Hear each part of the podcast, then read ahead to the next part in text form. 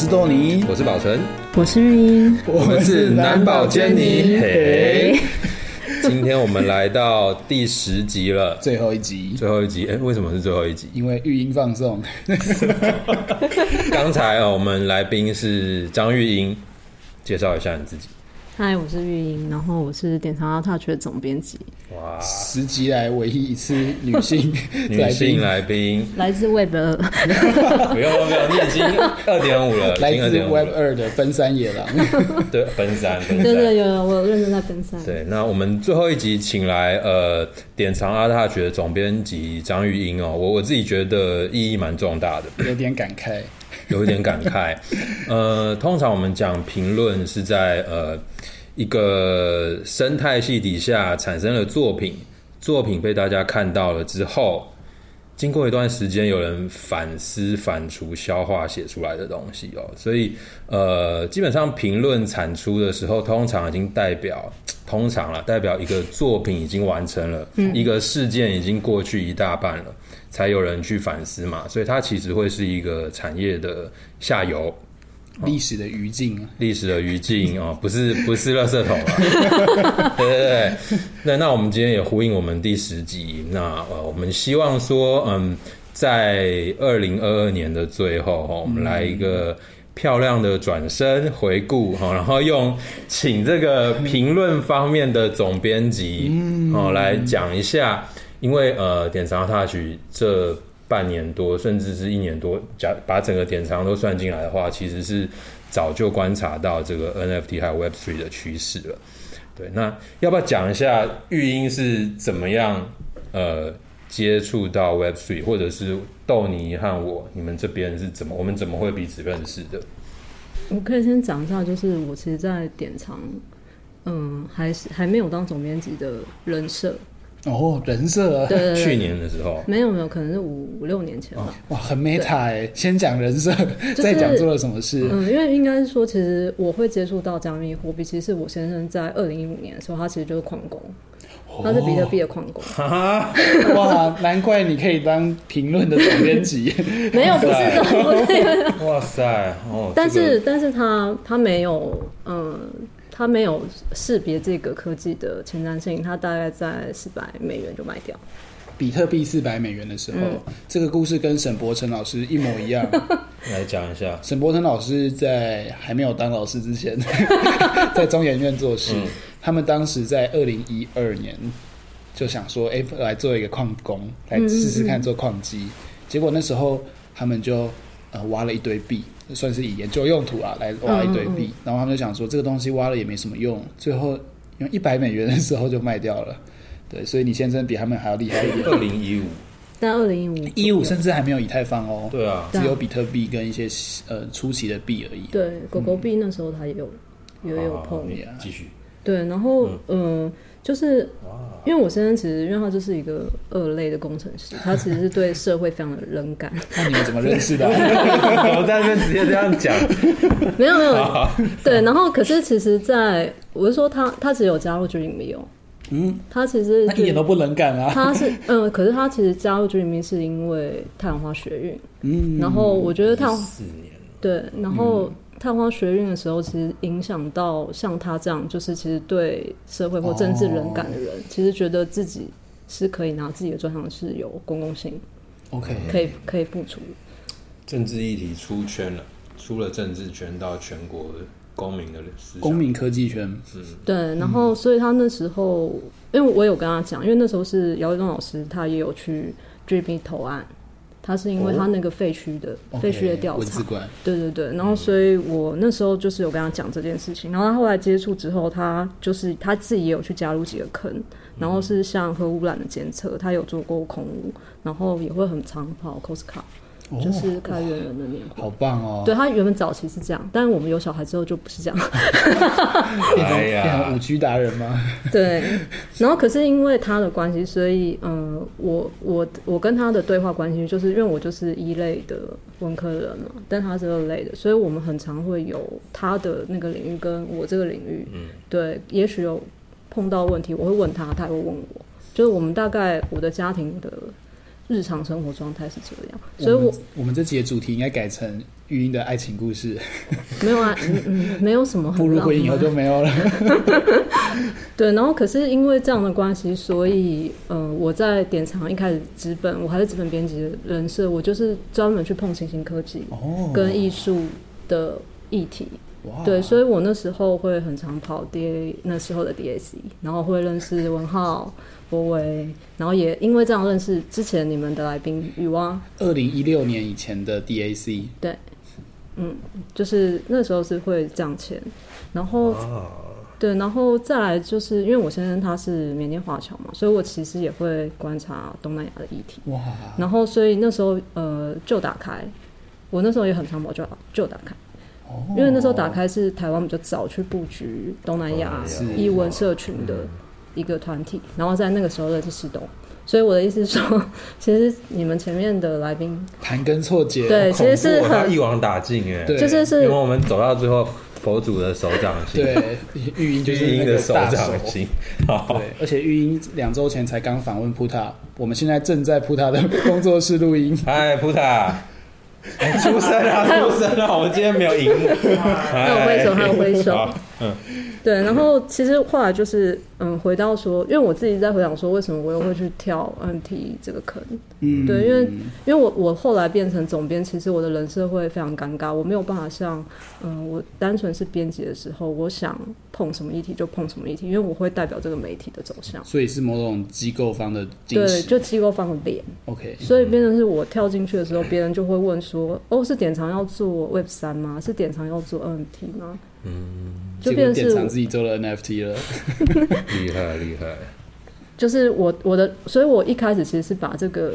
嗯，NFT 的意思是交给我比较年轻的同事，因为他们可以比较没有负担的去处理这件事情，就是把它以编辑的形式去 touch 到这个议题，对，不是以一个全媒体方向策略。对对对，因为我的话，我会变得是比较后设，所以所以那时候其实一开始我没有去直接触碰这个议题，有很大的因素是因为我的人设改变了，就原本其实是一个我可以很轻易去触碰议题的编辑，到变成是我我可能有机构方的。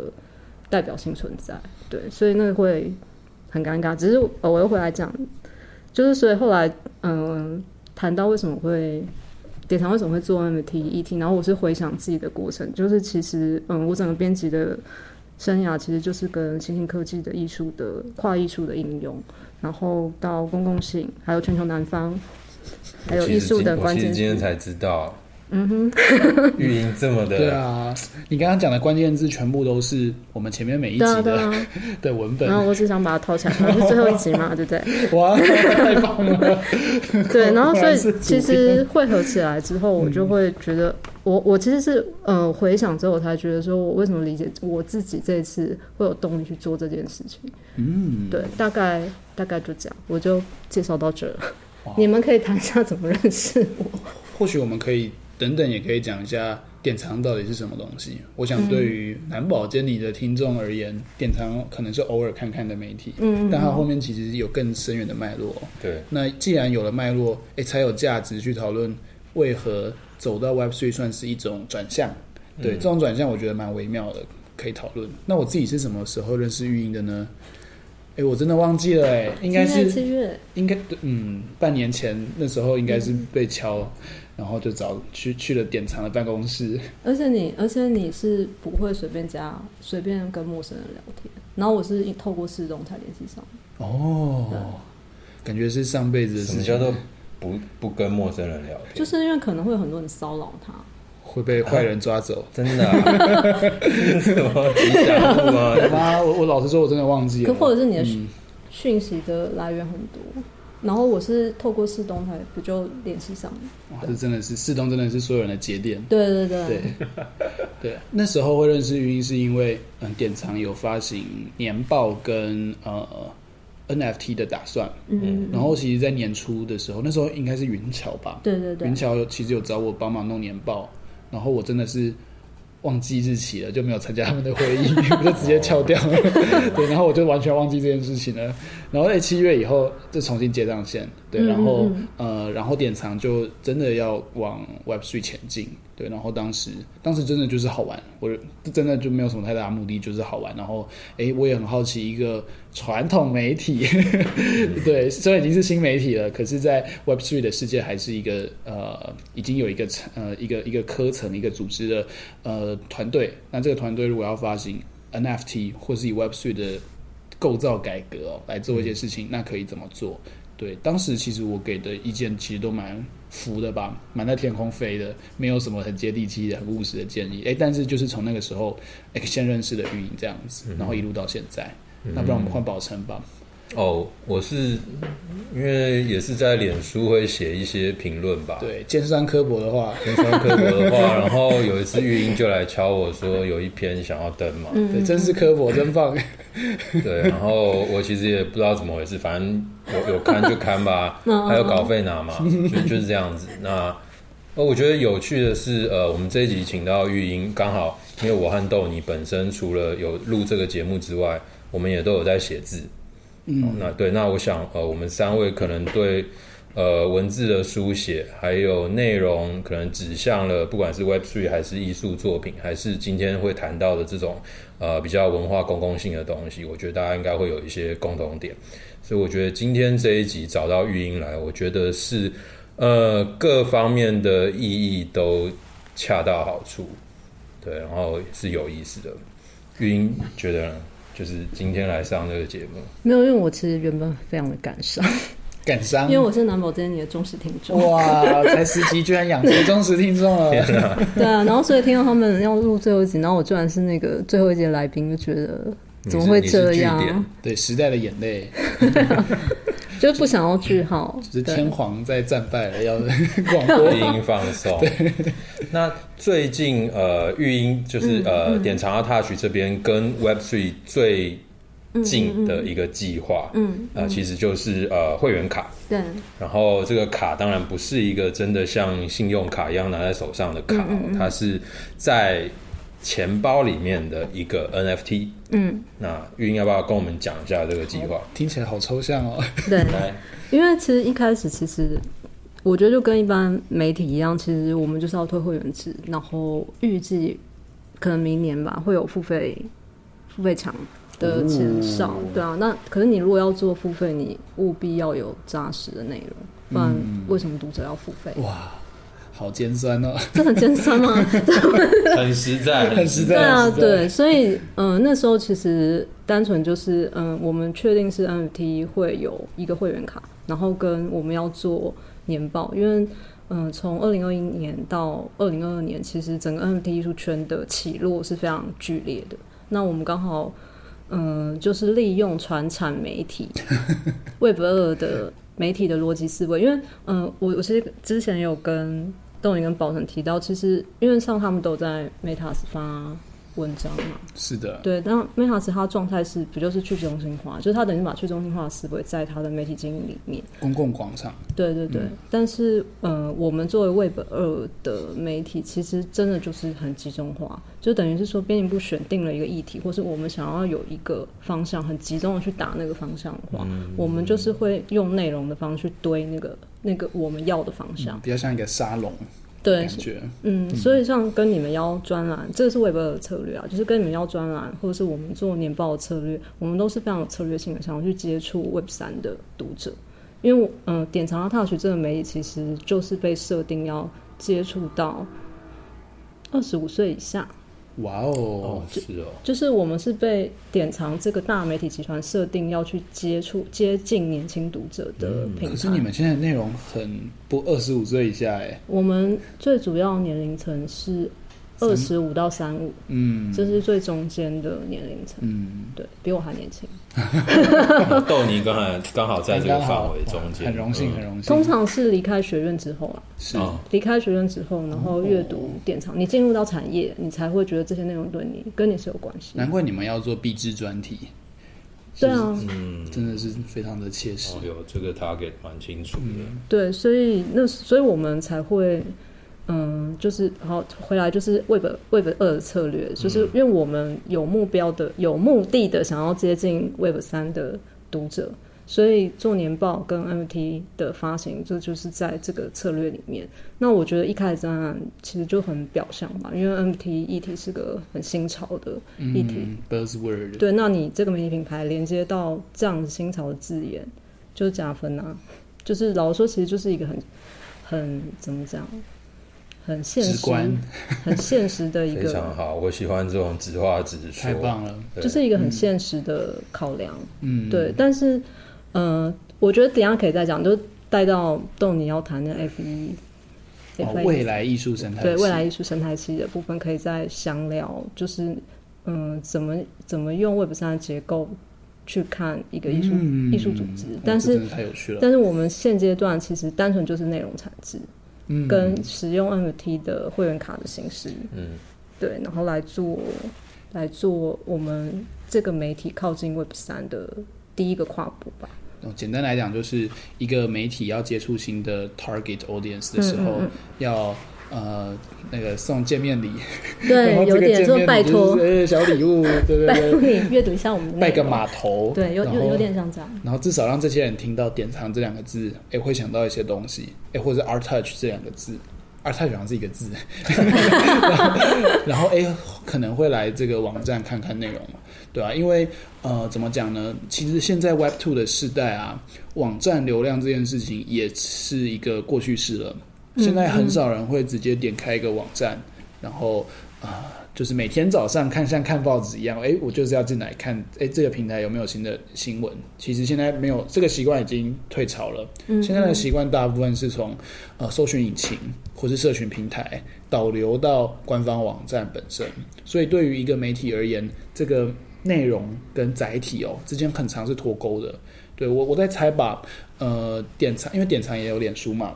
那我想有应该是有非常多的人是看脸书，然后哎资讯得到了就不用点进去，然后就再往下滑滑掉了。我想这是一个非常呃现在正在发生中的这种阅读习惯。社群平台都这样，这个标题式阅读。是的，那呃像刚刚玉英讲的，哎送小礼物，Web3 拿到 NFT，嗯嗯让这些人哎可能可以再导流到呃典藏的这个会员制或者是典藏的平台。我想这也是基于刚刚我们提到这种导流的逻辑去衍生出来的事，只不过因为 Web Three 本来就很是一个呃 community native 嗯嗯嗯一个社群原生的东西，嗯嗯嗯。所以或许典藏未来有一些可能性会在 Web Three 发生吧。嗯、我我自己认为这样的一个策略其实蛮成功的，因为其实不只是 Web Two 要向 Web Three，这讲难听一点有点献殷勤了。但是实际上，Web Web Three 实际上，对啊对啊，Web Web Three 实际上也有很多人 知道说，他们不可能一脚就跳起来，他其实要一阶一阶，两脚也跳不起来，他其实要一阶一阶踏上去，所以慢慢堆叠起来。对，所以还是需要 Web Two 的，不管是平台还是媒体，呃，这个其实是不容否认的。所以双方面来看，我觉得就是那一幅画，有没有？你说创世纪，创世纪对创世纪那个呃，Web Two Web Three 要互相生橄榄枝啦。然后呃呃，豆你刚才讲的这边非常 Community Native 的这一些人，其实他们很多人以前没有接触过艺术作品，更不用说是艺术评论。嗯，那他们也是透过这样说，哎。诶，传统的这些机构或者说平台进入 Web Three，那我是不是刚好也利用这个机会来了解 Web Two 或这个源远流长的这个艺术产业是怎么样？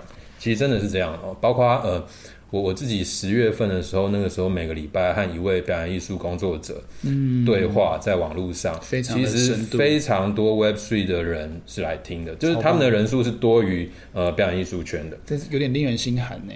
嗯，没关系，没关系。应该应该看我们录节目，每次录到一半，豆泥就直接。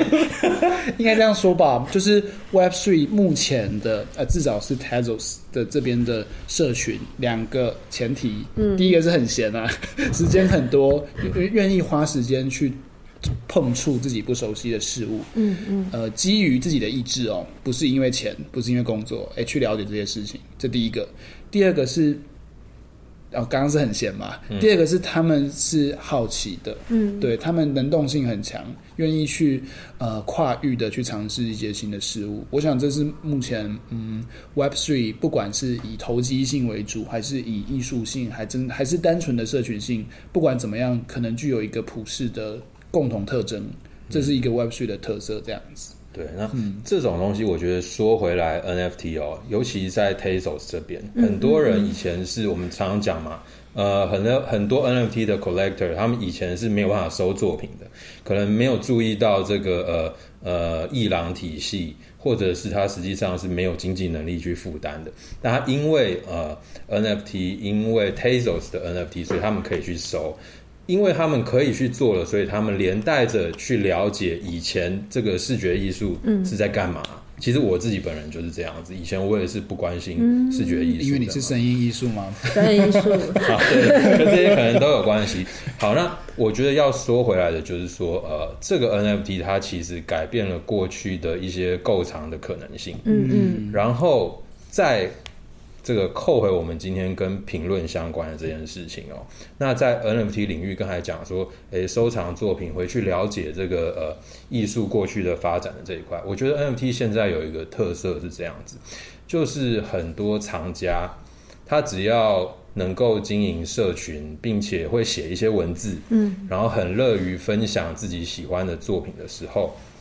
那它这些文字哦，假如呃，不管它的深度到到什么程度啦，它可能是真的是一篇论说文，还是简短两三行的推特文，它其实是有可能反过来去影响呃呃艺术家，然后甚至是艺术家他所属的社群，还有他关注的厂家群体。那我觉得这一块其实呃会带回来带回来，我今天关注的就是说，传统的艺评。刚才我们一开始也讲，他是在作品完成、事件告一段落之后发生的，似乎他要回去影响作品本身，或者说呃，在未来影响，就感觉是很不定的。嗯嗯，他在整个产业下游，但是在 NFT 感觉呃呃，藏家这一块，他去影响甚至动摇艺术家的创作的这种可能性，好像是比 Web Two 的时代好像。更常见的，嗯，我不知道豆你有没有观察到这样的现象呀？宝成刚刚讲的让我体会很深哦。想要从科学研究的角度出发，嗯，因为大家都说经济市场在做经济学研究的时候是一个非常困难的学门，因为它非常的难预测。只要提出新理论，诶，市场往往就打脸你了，把这个理论推翻哦。诶，但是在医学或者是呃有任何客观衡量标准的学门，呃，研究是很好预测的。因为它就是一种，呃，可控制的生态系，可控制的实验。那刚刚宝成讲的评论啊，我认为它是可以分成两种哦。在过去的世界吧，就是宝成身为一个表演艺术评论者的时候，诶，可能是一种 retrospective 的回溯性的评论方法。宝成看了一部剧，呃，或是一场表演。呃，回家，欸、你是都是当二十四小时内写出一篇文章嘛，对不对？真的假的？对。然后这篇文章呢，会被刊登在网络上。嗯。那这个文章跟这个表演，哎、欸，本身是一个因果关系。看的剧是一先一后嘛？对，啊，本身是没有一个回圈的，它是一条线、嗯、线性的。对对对。对，哎、欸，但是呢，在 NFT 的世界啊、呃，我们等等会分享的这个未来艺术生态系，其实有讲到哦，它可能叫做自我验证的的一种。生产体系，呃，或者是在科学的研究里面叫做某种 cohort 吧，就是我们一边做实验一边观察，诶，但是有时候不小心跳进去介入某些事情，嗯嗯嗯、然后去用我们的介入去观察那个结果。我靠，好，我知道你要讲什么，讲到这一块了。嗯，好，那我快讲完了，再讲一句话就好。对，那在 NFT 我用白话的方式解释哦，刚刚都很学术，其实也没多学术啦。白话的方式就是，我买了一个 NFT，我觉得很棒，我写字。不管书写者同不同意，这个写字本身就会去影响这个 NFT 的价格。因为我觉得它很棒，所以我买了。那诶，我我说我说了它很棒，很多人看了也觉得很棒，那他也买了。开始有些人收了。对，那在买的过程中，诶，交易量就起来了，然后地板地板价就抬升了。然后在这样子的过程中，我觉得它很棒，它就真的的变成真的变得很棒。就是我们可以讲这个 fake it till make it 嘛。呀呀，你讲的，你换另外一种，也这个非常的直接，自我实现的预言了。嗯，对，自我。可是我相信在嗯，艺廊这边，其实长远来看也是这样子。我不知道整个艺术史，它可能也是透过专家、评论家堆叠出这个艺术作品的名声，是不是这样？宝成的意思是说，大家一起骗富豪。然后富豪觉得他很棒，所以他就真的很棒。然后用另外一套说法。可是现在富豪，我觉得都还很聪明，很聪明，也很会做功课。嗯，就是，嗯、可是他的，我觉得应该是说，嗯、呃、，Web 3，嗯，Web 三的角色可能都是重叠的。嗯，但是在 Web 二其实是他有很明确的分工。哦，但是他可能是由这几个分工动员出来去堆叠它的市场价格。嗯，对。但是在 Web 三的世界，它是。可能一个人就可以做到。Yeah, 对，呃，用比较糟糕的话来形容，就是呃，这个校长兼撞钟啊，还有球员兼裁判，裁判就是一条龙的方式，对，去把它堆叠市场价格，跟他应该说价格跟价值，他可以用这样的操作方式去堆叠起来。是的，确实是，对。但是 Web 二其实是他必须要花很大的资本去动员学术方、美术馆方、藏家方，然后艺术家生产方，然后再去。堆叠出它实在实体世界的价格，真实价格，对真实价格。我我自己听下来感觉，嗯、因为呃，不管是 Web Three、Web Two，这个都是在一个呃呃我们身处的这个社会的世界里面，就是跟自然科学的那个研究者和研究对象不一样嘛。嗯、我们在社会里面，研究者就在他的研究对象，对，始终是无法抽离的，抽离出来的，嗯、对，所以。刚才玉英讲到，我我感觉是，如果是这样的话，长远来看，其实 Web Two、Web Three 都会有这种呃呃呃呃使用者、观众、藏家介入到呃艺术生产，其实都会有或多或少会有这种现象。但是在 Web Three，似乎是因为这个自媒体还有呃智能合约这些技术，让整个这样的流程迭代速度非常快，是很快就发生了，所以。这应该就不代表说在 Web Two 没有这个情况，嗯，因为我自己也听说过很多呃呃伊朗体系的这些里面的画作，坦白讲也是大家资本去堆先买下来去造势，是有一个操作模式，造势商对，对是有也是造势。哎，这样我就好奇了，就是运营你们的媒体啊，嗯、会有伊朗来跟你们呃请广编吗？哎，超多啊，超多嘛。那在这种状态下，会有某种嗯媒体伦理或是媒体素养存在吗？我觉得其实应该是，其实很我们很常被批评的就是这一点，因为哦，因为我们我们封面就是卖的，啊，就是杂志封面是指纸本杂志，纸本杂志的封面就是卖就是广告版面嘛。对，它是广告，但嗯，有读者会误以为那个是编辑推荐。哦，对，他会以为说编辑怎么推荐一幅这么丑的画，然后但是，但但是其实那不是。到底你要露出魔性笑声？不好意思，继续讲。但但 是哪一期？好想看。没有，就是他他意思是说，他们会困惑说，你的编辑部怎么会选这幅画当你的封面？上面会标广告吗？不会。可是我记得出版的某某一个法令上面有有规定，那是公部门。哦，对，就是出版品嘛，或者是有有水准的媒体，有水准的媒体，哎，没有，这是我觉得这是我们自己很常卡住的一部分，而且我们因为我们并不是创建这个媒体的人，我们进来的时候就是这个结构。哦，对，这个结构是历史的，对，它是有一个路径，对历史从以前的以前的译文媒体，它可能因为它就是小众嘛，它的 TA 永远都是。社会的小众。会买画的人，会买画对艺术有兴趣的人，对，所以他他很难只靠读者的买的经济，对，然后能够养活这个媒体，是。对，所以长期以来，几乎所有我至少我知道台湾所有的译文媒体的封面基本上都是反手，内文也很常有，看起来像广编稿，又像又像作者评论的文章。那广编稿会。呃，会有一个 hashtag 写广编吗？嗯、呃，因为你我知道电子媒体有，因为我们、嗯、我们会我们可能像我们是我们的方式是，比方说文章的作者，我们就写那个广告方。嗯，文章的作者，比方说这篇这个这篇文章是某某美术馆买的，瓦伦道买的。假设是这样，嗯、那我就写瓦伦道。OK，对，然后读者点进去就看他有没有媒体的基基本的识别能力。OK，对他他不会又又以为说哦，这是我们我们编辑部推的内容。Okay. 或者是说他自己能够辨识，嗯，这其实就是老人道自我宣传的内容。是因为很多主流媒体，嗯，其实都会写编辑部，作者会用编辑部，然后其实内容是呃不愿具名的，或者是呃有某种利益关系的人出来写的文章。嗯嗯，很常见哦。因为因为广告方的话，他如果你用非常有一些他会不回避，呃，有一些是因为是公部门，他要核销，所以他。必须要，他必须要有广广告两个字，或者是说声音内容的录制，他必须要有赞助。你要把他是哪一个广告方把他的赞助的名称写进去。嗯。但有一些是他希望你把它做成很不像广编稿。嗯，其实 FAB 在这一次也有收益到啊，就是百月计划的过程，其实也有哎、嗯嗯嗯欸、也有走过这样子的流程。对，嗯，但是你是文策文策院方是的，对协助，我们没有在回避。那个对对对，我没有在回避那个东西到底是不是广告内容，是的。但是其实在意的是业嗯广告方，哦，他希望看起来不是，因为他广告方本人不希望不是广告。对啊，因为他这样 就因为他这样读的就不会去阅读。哇，对，所以其实重点是卡在纠结哦，这就是某种贞节牌坊的感觉。嗯，对，嗯，这真是太有趣了，因为在 Web Three 的世界，呃，媒体。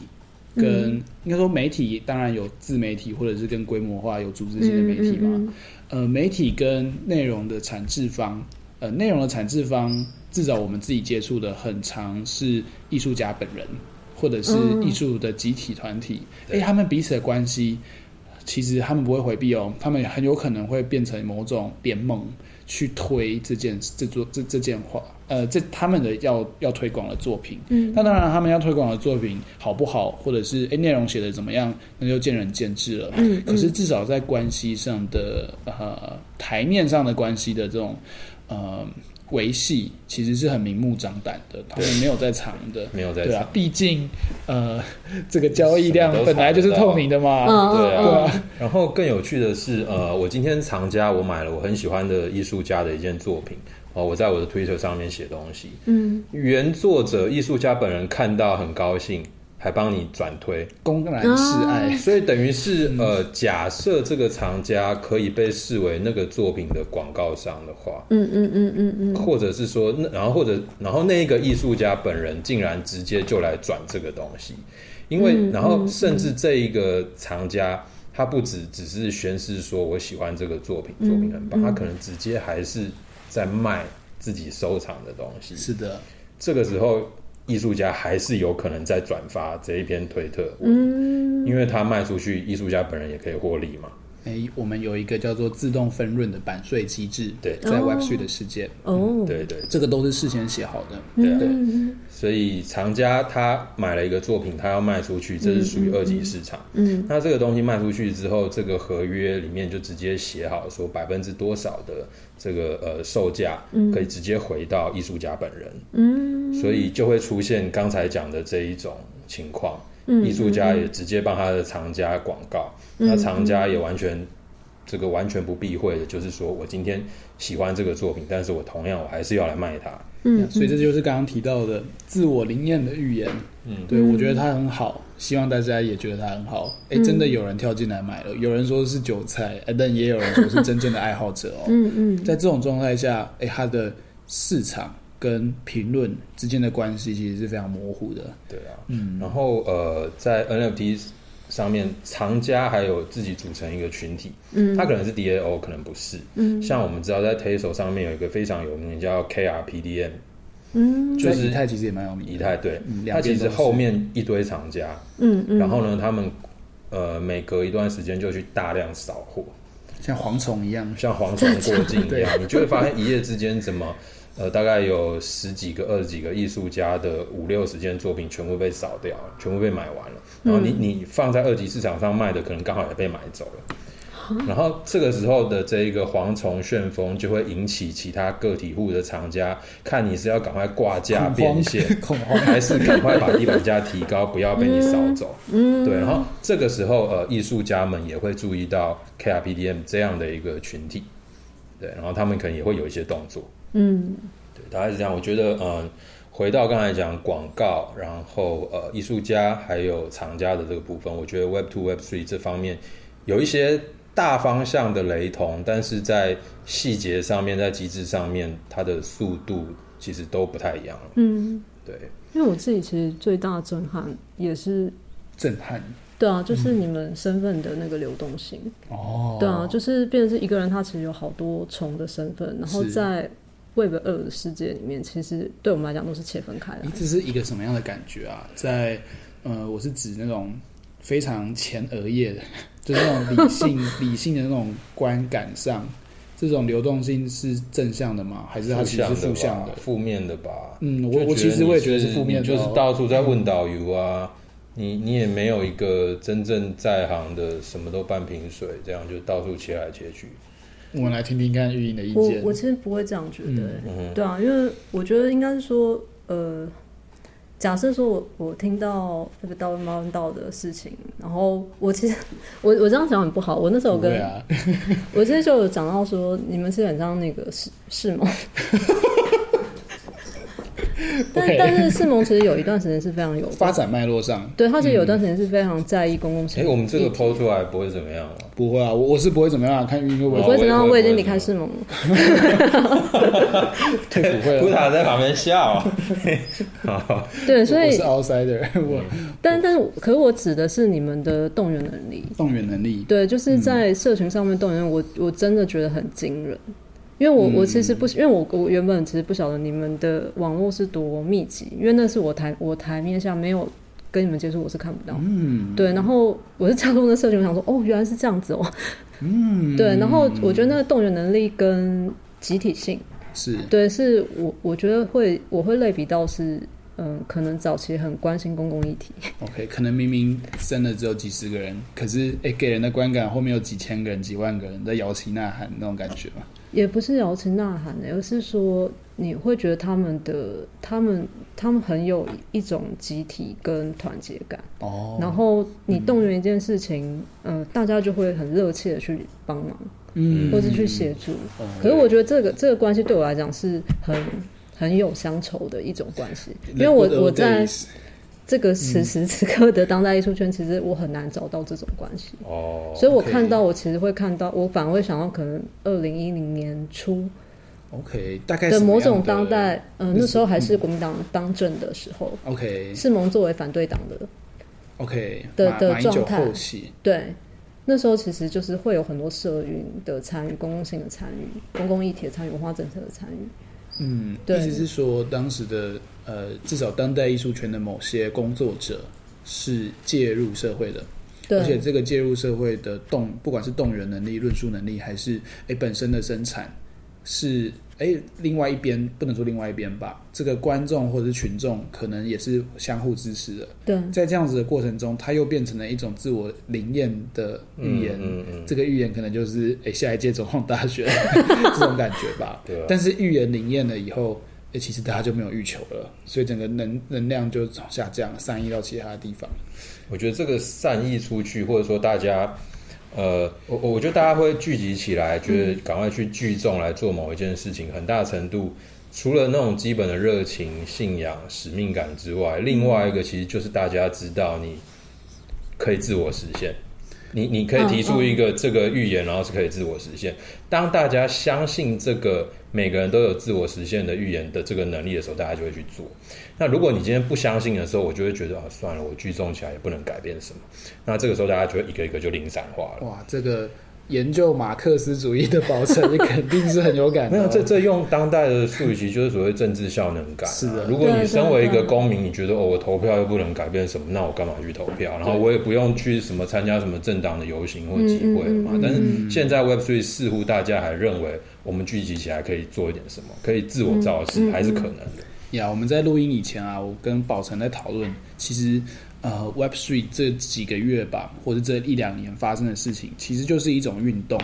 嗯、对，这个运动它背后不一定是政治的，嗯嗯嗯、也不一定是社会的，而是某种混成的存在。但是这个运动在里面的人可能是没有自觉，它是一种运动，但它的能量其实是到了一种运动，对的的能量。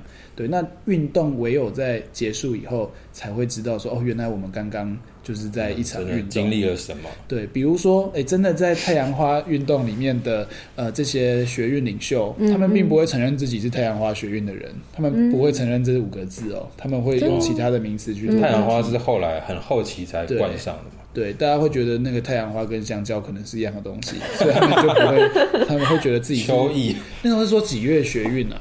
三月啊，三月学运嘛。对啊，但是现在很少人在讲三月学运对啊，对啊，嗯。